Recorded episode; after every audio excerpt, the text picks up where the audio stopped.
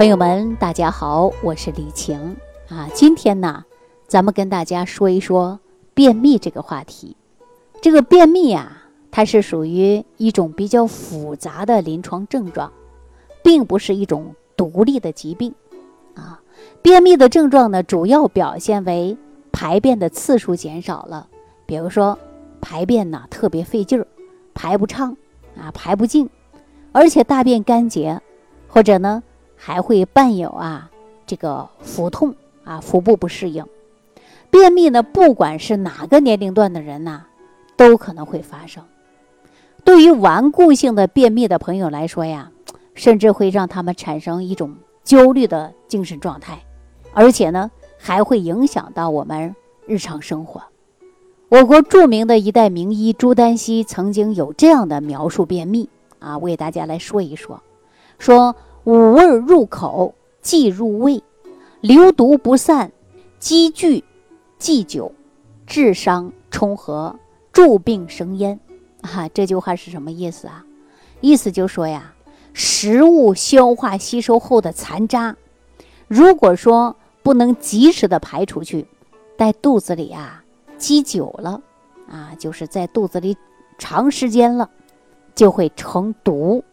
啊，滋生呢各种各样的疾病，啊，就会衍生各种各样的疾病。所以呢，古人常说呀：“欲得长生，肠中常清；欲得不死，肠中无渣。”这是什么意思啊？说要想我们的健康和长寿，首先呢要保持肠道的清洁。如果说一个人的便秘长期呀拉不出来，排不干净。就会导致各种各样的疾病，所以说轻症是便秘，几乎呢很多人都有这样的体会吧。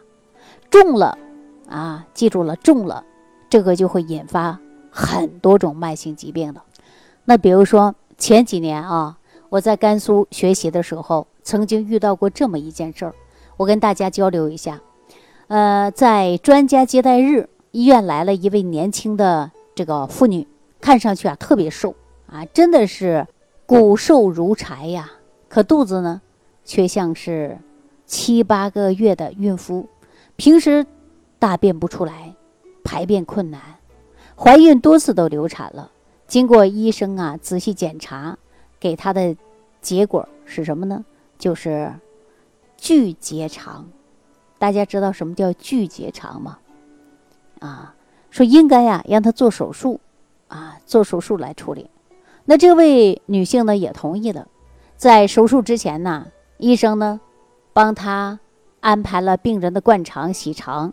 可是手术的时候呢，切开腹一看，医生们呢还是忍不住的大吃一惊，说这位病人呢结肠啊，就好像是一条藤，啊，上面呢全是香瓜状的小袋儿，打开一看。里边全是硬邦邦的粪块当时呢，专家团在交流啊，跟医生呢都分析他的病情啊，然后呢都知道他这个是什么呢？就是结肠压迫肾脏，使呢肾盂积液，导致病人呐排尿困难。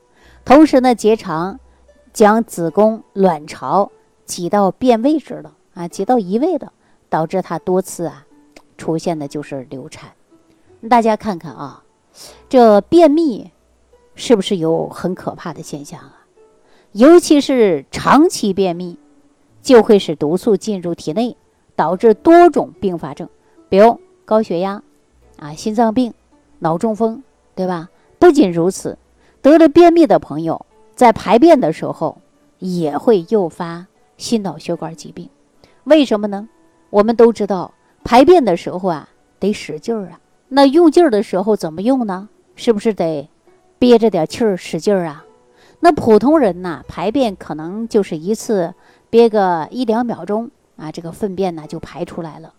但是这个便秘的患者不一样啊，便秘的患者粪便呢特别干硬，排便呢特别困难，一次呢可能啊得憋个七八秒钟。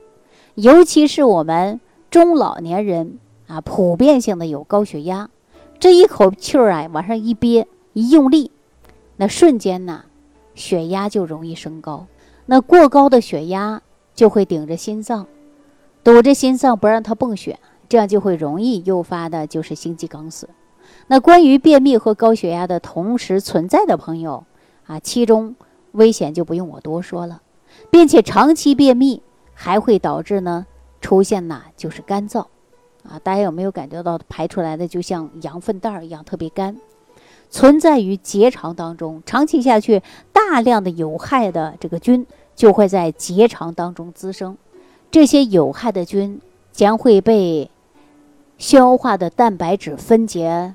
成为氨气啊、硫化氢气、硫醇和毒乙等等的有毒物质。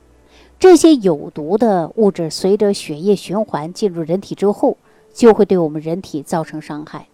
尤其这些有毒的物质损害我们大脑的中枢神经，使大脑呢出现了中枢神经紊乱，导致智力下降、记忆减退，直接会影响我们老年人呐出现痴呆的症状。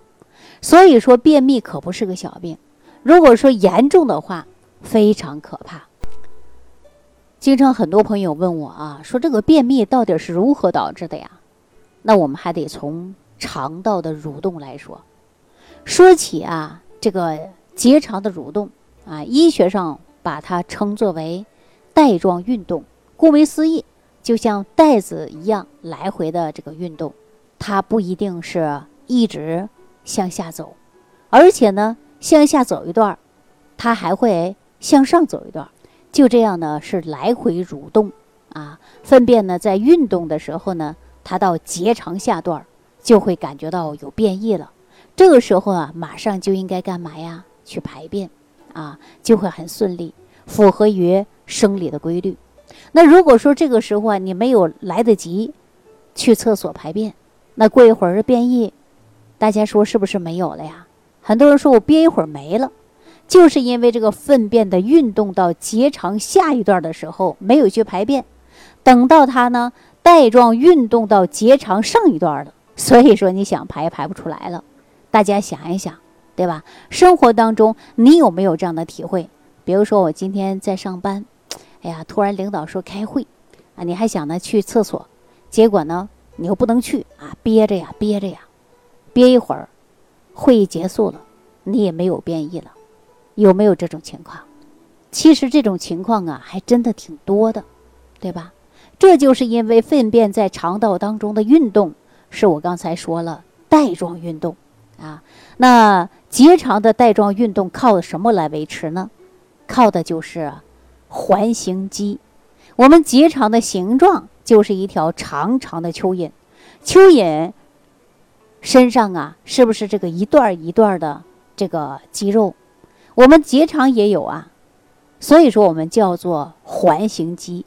环形肌呀，顾名思义啊，就是一环一环的肌肉啊，就是这个环形肌，一环一环交替的收缩来挤压，来维持结肠这个带状运动。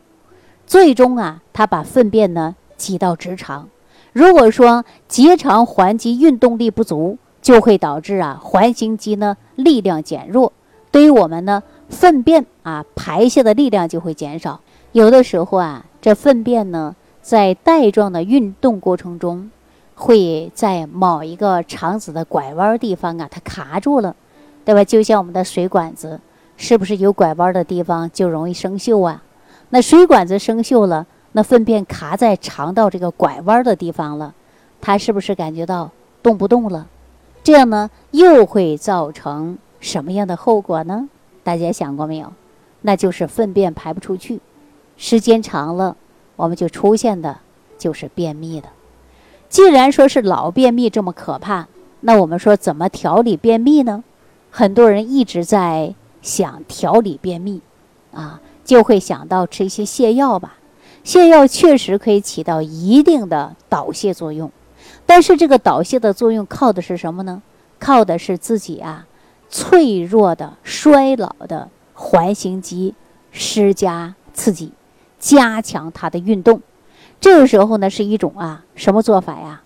这就是我们称作为鞭打病牛啊！明明你的这个牛已经生病了，需要休息，反而呢你不断的施加压力啊，用鞭子重重的敲打它，它带着病工作，那最终的结果是什么呀？就是你的便秘会越来越严重。那很多老便秘的朋友呢，应该怎样来调理呢？对吧？泻药不会从根本上解决问题的。所以说啊，遇到便秘，不管是什么类型的便秘，千万不要一泻了之。大家记住了吗？